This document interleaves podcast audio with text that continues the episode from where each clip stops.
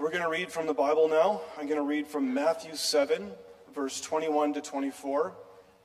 Uh, I believe it will be on screen. You can also read on the app on your phone. The Bible's in your pews, or you can just listen to my voice.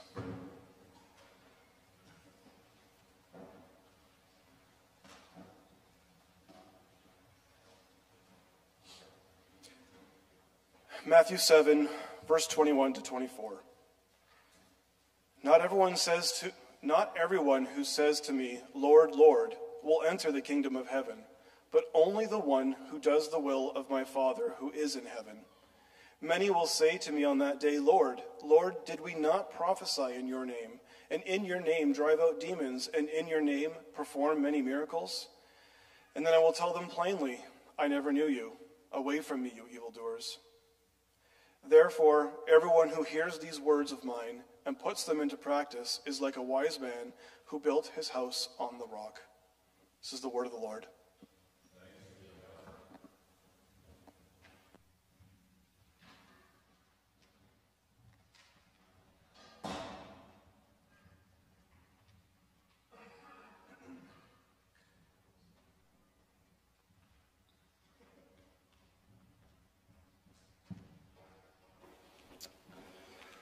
Thanks, Bryce.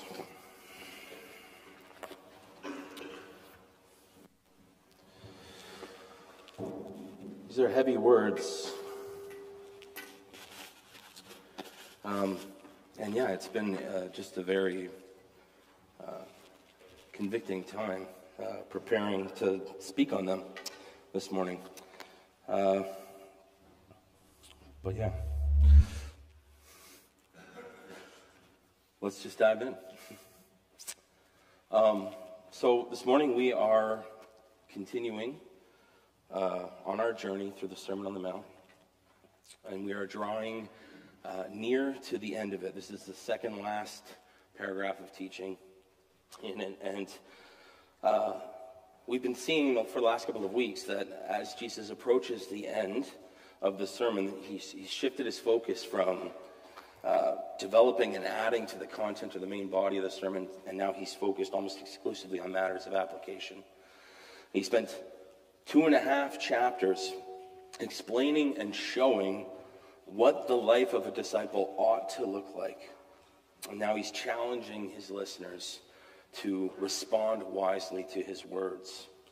Um, two weeks ago, Pastor Paul began preaching on the choice that Jesus is laying out before his followers and us in, in, in his passage.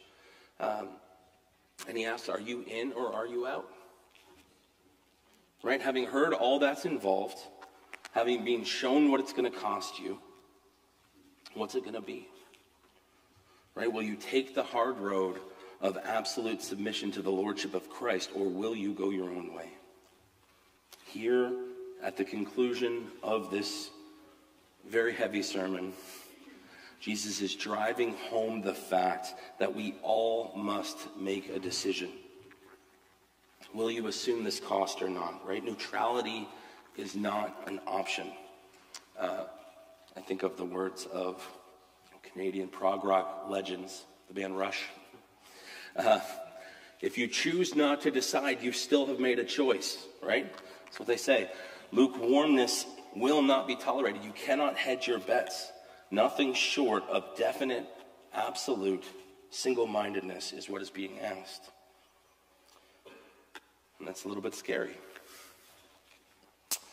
And so now, assuming that everyone who is left standing there listening to Jesus at this point in the sermon, uh, assuming that all of them have chosen option A, Jesus presses even harder, identifying two major pitfalls that keep would be disciples from actually following him in obedience, right? He says, as we heard last week from Pastor Paul, that we can be deceived and misled by others, right? Uh, we need to be discerning about who we give the power of influence to in our lives.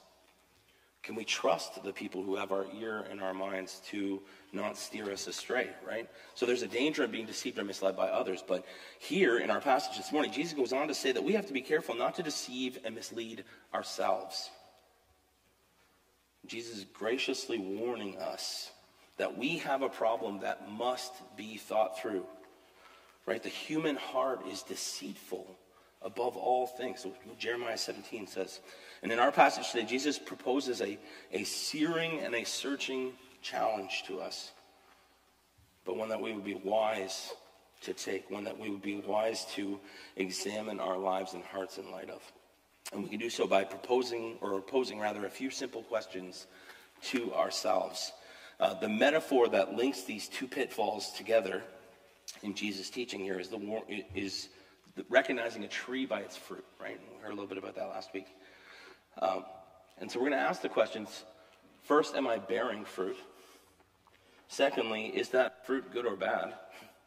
And then third, we're going to ask, what do we love? What do we love most? So we'll start at the top of the passage in 721. Not everyone who says to me, Lord, Lord, will enter the kingdom of heaven, but only the one who does the will of my Father who is in heaven, Jesus says. So, am I bearing fruit? Is the question that we're asking, right? And Luke's account of this teaching is actually a little bit more direct. There, Jesus says, uh, Why do you call me Lord, Lord, and not do what I say? Right? Jesus is addressing the fact that at least some, if not many, as he says in verse 22, uh, of his followers, or of those who claim to be his followers, and may even look pretty convincing to others, uh, many of them are in fact not legitimate followers. And Jesus makes no bones about what this means uh, in that day, right? Referring to the day of judgment, referring to the day when we will have to give an answer for what we devoted our earthly lives to. And he's saying that in that day, he will disown all of his illegitimate followers. These are terrifying words. And I don't know about you, but when, when I read them, I, uh, I get chilled. the, the hair on my arm stands up. Right? Can you imagine being there on Judgment Day and hearing Jesus say, I never knew you? Just terrifying idea. Right? And you realize that the people that Jesus is referring to here, they address him as Lord, Lord, right? Not one Lord, but two. And a good Hebrew, like Jesus, uh, they know that repetition is emphatic, right? And so you have to understand that he's not talking about people who who reject him casually. He's talking about people who enthusiastically claim his name for themselves. Right? He's, he's talking about uh, people who have no problem publicly aligning themselves with him, right? These, these are people who think they are saved. Yet Jesus says they will not enter the kingdom of heaven. So, how can I be sure that I am not one of these illegitimate disciples? Right? What could possibly be a more important question to answer? Jesus begins to answer it at the end of verse 21, where he says that the one who does the will of my Father is a legitimate disciple. But let's think about this. Right? What does he actually mean by this? Is he saying that the way that a person can know that they are legitimately saved is if they do good works? Right? After all, James says that faith without works is dead. Is Jesus saying that if I call myself a Christian, if I'm a decent person, you know, if I go to church, if I, you know, maybe volunteer my some of my time in service or give some money to some good causes, does that mean I'm good to go? Right? Can I rest easy then knowing that I'm saved? The answer is no. Emphatically no. The entire Protestant Reformation hinged on this this issue, right? James 2, what he says is in that same way, faith by itself, if it is not accompanied by action, is dead. Right? He goes on to say, Show me your faith without deeds, and I'll show you my faith by my deeds. You believe that there is one God, good. Even the demons believe that and shudder. Right? So, good works or obedience are the necessary fruit of faith, though they are not what actually secures your salvation, right? It's, but, but it's not enough to simply say that we believe in Jesus or that Jesus is God, right? James says even the demons do that. And they're certainly not saved. Right? So it's not a mere profession that, that Jesus is Lord that saves you. Okay? Good works do not save us, but they are necessary indicators that we are saved, is what James is saying here. But the problem is that by nature, we are all prone to riding the fence when it comes to Jesus. Right? We're all prone to being what uh, Dallas Willard called vampire Christians, uh, by which he meant people who people who call themselves followers of Christ, but who really only want the benefit of salvation that comes from faith in Him. Right? We don't actually want to submit our lives and wills to Him. Right? We don't want to give up our autonomy. We'll readily call ourselves Christians in order to secure the forgiveness of our sins, but we don't actually want to surrender everything to Christ's Lordship.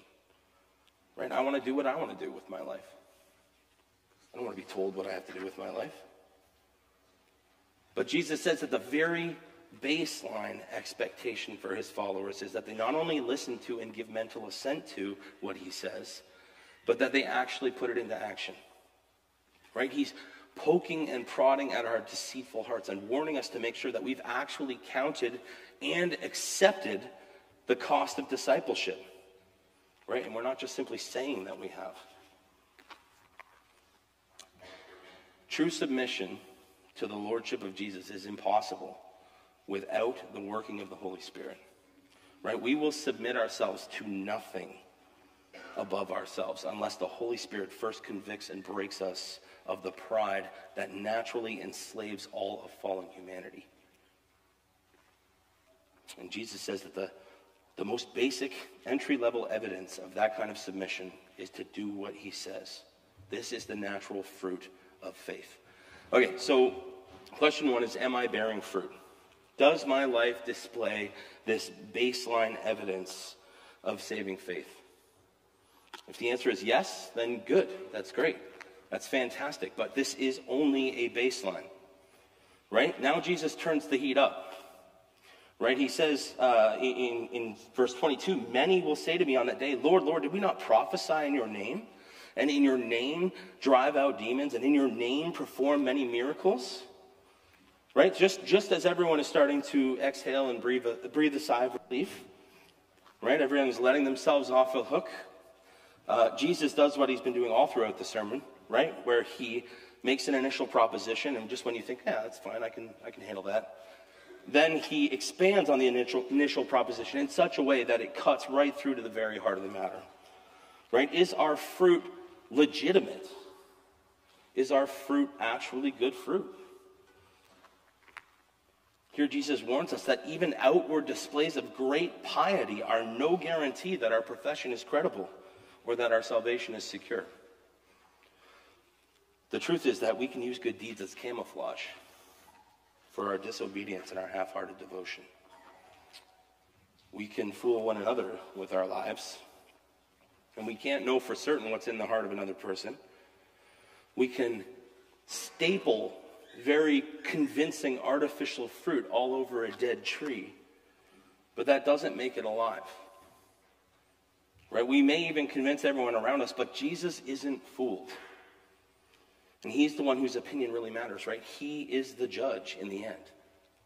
Uh, it's like counterfeit diamonds. I think, you know, they can be very convincing to the untrained eye. I mean, I probably wouldn't even begin to know what to look for.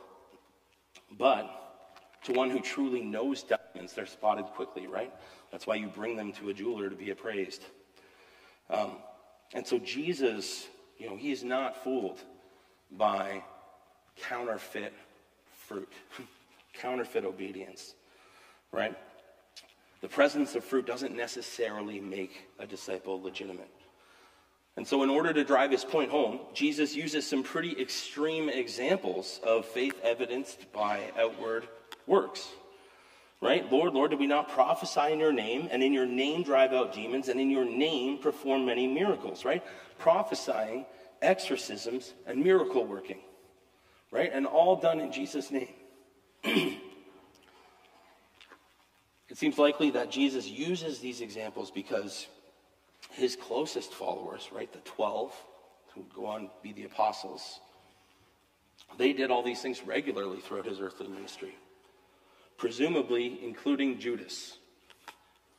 Right? And so we have an example in Jesus' own inner circle of someone who seemed to everyone else to be a very impressive specimen of what it meant to be a disciple of Jesus, right? But Jesus knew Judas's heart.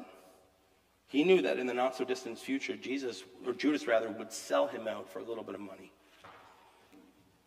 So, this is an implicit warning here not to be easily impressed by outward displays of piety or even highly effective ministry.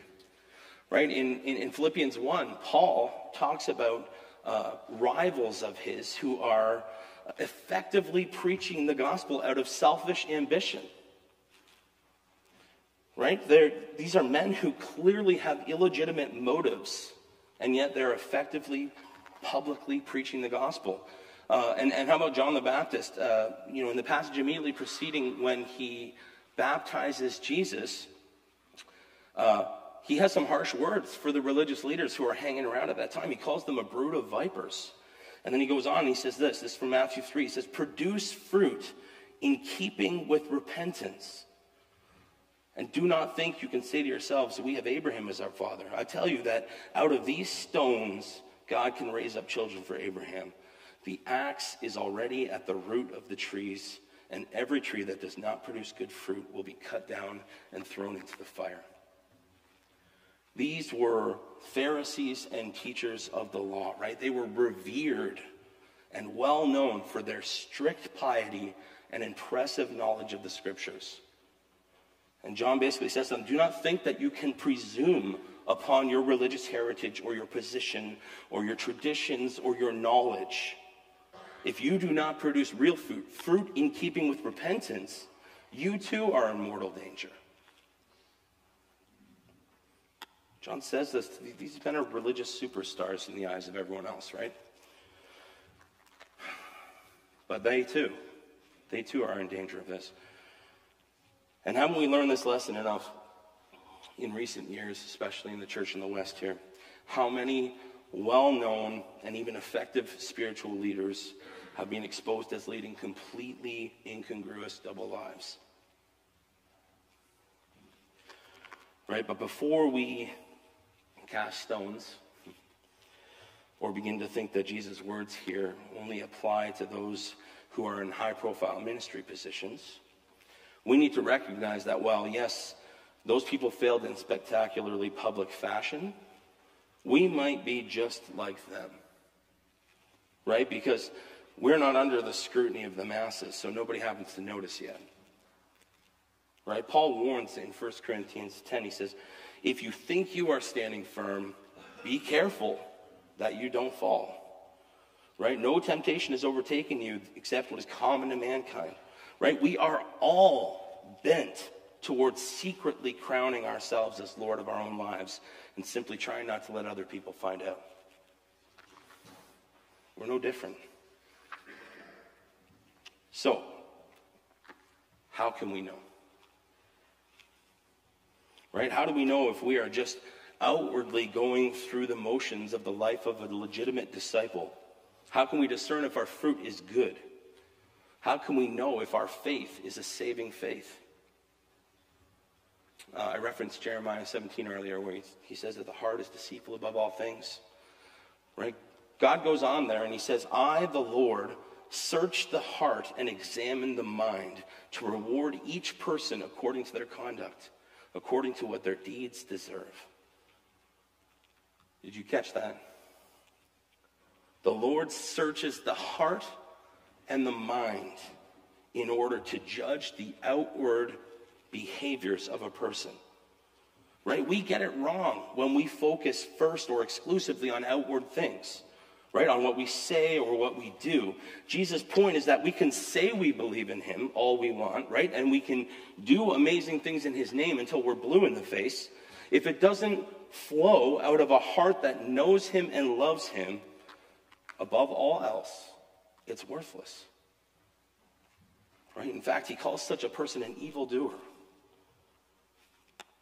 Three times, Jesus says, these false disciples repeat that they've done these things in his name. Right? Revealing, actually, a very transactional relationship with Christ. Right? He's, they're saying, look, look at these things we did for you. We've paid our entry fee. Right?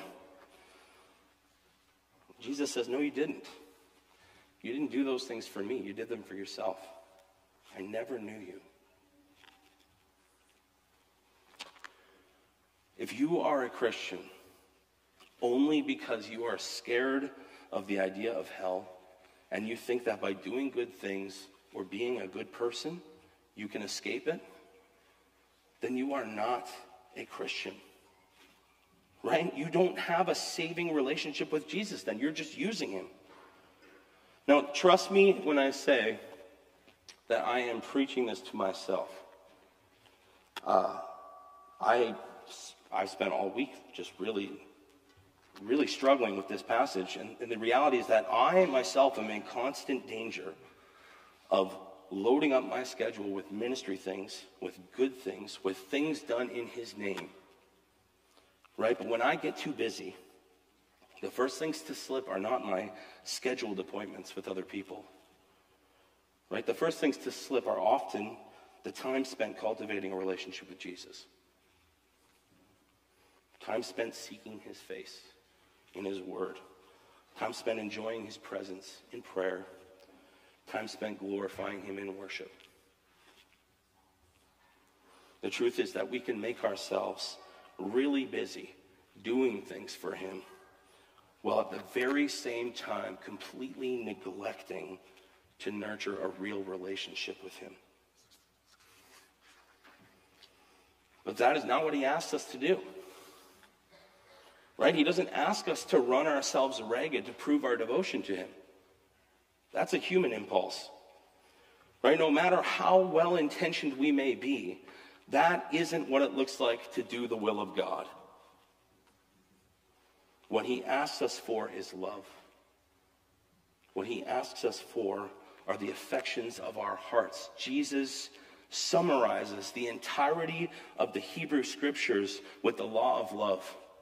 He says it can all be summarized in loving God and loving our neighbor. Right? Jesus says it all hangs on love. The highest expression of obedience to Jesus is to love him. And the strictest adherence to the letter of the law cannot save anyone unless it is motivated by that love. Paul says in his famous chapter on love, 1 Corinthians 13, he says, If I have the gift of prophecy and can fathom all mysteries and all knowledge, and if I have faith that can move mountains, but do not have love, I am nothing. And so the real question, the only question that gets deep enough to truly diagnose us, is what do I love? What do I love? when you inevitably stand before Jesus, the great judge who knows our hearts and minds, on that day, what or who will he say you lived your life for? What will he say you loved most? Uh, Charles Spurgeon preached a sermon on this passage in April of 1877. And I was reading the transcript of that sermon this week.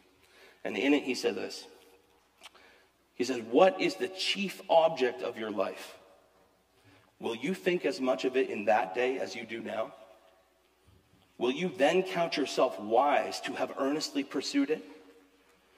You fancy that you can defend it now, but will you be able to defend it then, when all the things of earth and time have melted into nothingness? That is the question we have to ask ourselves. What do you love most? What are you earnestly pursuing with your life? Will it be able to bear the weight of all your hope in the end? Will it last? I was reading another book uh, earlier this week, and I came across a quote there, and he put it this way, talking about the same thing. He said, Are you living your life with the next 50 years in view or the next 50 million? right? Are you living in light of eternity or are you just living for the here and now?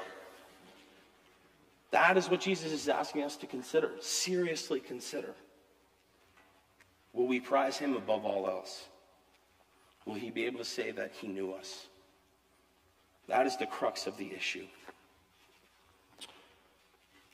John 10, Jesus famously says, I'm the good shepherd. I know my sheep, and my sheep know me. Do you know Jesus? And I mean, do you really know Jesus? Not uh, in some casual way, not like a work acquaintance, but as the lover of your soul, as the one for whose embrace you were created.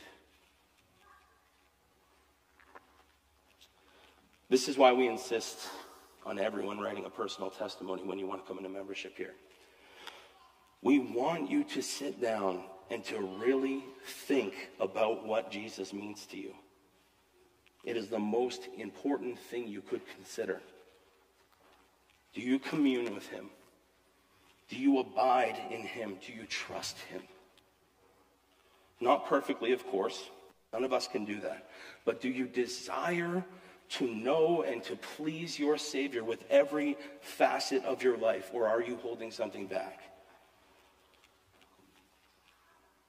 Look, if you are feeling crushed by this, as I was early in this week as I was preparing, um, let me share with you the sweetest insight the Holy Spirit shared with me. Though this passage reads like a somber warning, and it is, it is also a beautiful invitation. It is not too late. That is the graciousness in Jesus' warning to us in this passage, right? In the scenario that Jesus is describing in the text, for these people, it is too late. Right? But he warns us in love so that we don't find ourselves standing there on the edge of eternity only to finally wake up and to realize that our faith was just an act. He is inviting us to make it real now. Today is the day to figure this out, not on that day, as Jesus wants. Take inventory. Ask the Holy Spirit to search your heart and to reveal to you the areas of your life that you are holding out against Jesus. And then ask for the strength to give them over to Him in true faith. Right? This, this warning of Jesus isn't meant to make you feel unsure of your salvation, but rather to draw you into deeper communion with Him. Right? All the benefits of Christianity flow from a true relationship with Jesus through vital connection with Him. He is the vine.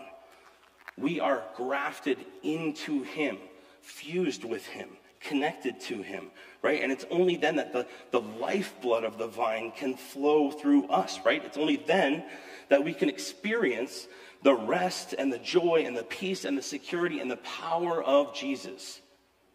Why would anyone settle for a superficial and impotent approximation of this relationship? Those of us who truly love Jesus can enjoy ultimate, unwavering assurance of our right standing with Him because He will never deny those whom He knows as His own. In fact, He cannot deny those who He knows as His own, right? The, uh, often in, in the New Testament, the Apostle Paul uses the language of being in Christ, right? When we're joined to Christ, one with Him. And he says this in 2 Timothy. He says, if we are faithless, he remains faithful because he cannot disown himself. That's what Paul says. If you are in Christ, if you're joined to Christ, he will never disown you. But be sure of that. Commune with him, abide in him. He invites you to enjoy all the peace and joy and assurance that flow from knowing Him and being known by Him. And He's removed every obstacle and barrier to that kind of relationship for us. It's an invitation without condition. There are no reasons to hesitate. Come and know Him. Pray with me.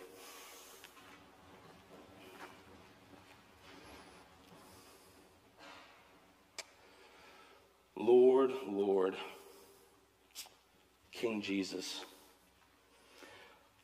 we come to you having just heard your gracious invitation to us, and we lay our lives at your feet.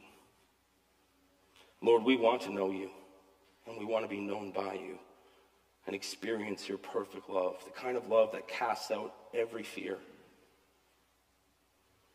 Jesus, we do not know why you've chosen to set your love and affection on us, but we thank and praise you for your precious grace.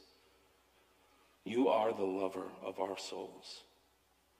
The very purpose of our existence is for relationship with you. And what could possibly be more beautiful and more compelling than that? Jesus, strip away anything in us that causes us to hesitate or to hold back from true and full enjoyment of your love. Transform us by it, we pray. Amen.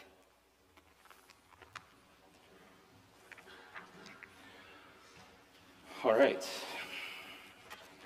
Um, Pastor Paul is away, and uh, we did not make provisions for us to be able to celebrate communion this morning, unfortunately, because that would be really great to do right now.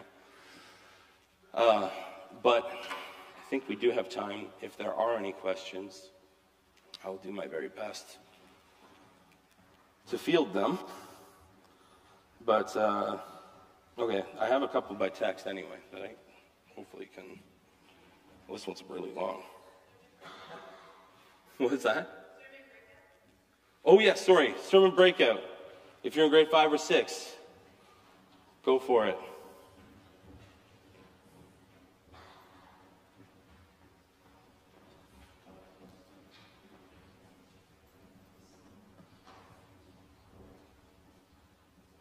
Okay, I'm going to have to address that one later because I'm not really sure what that. Uh,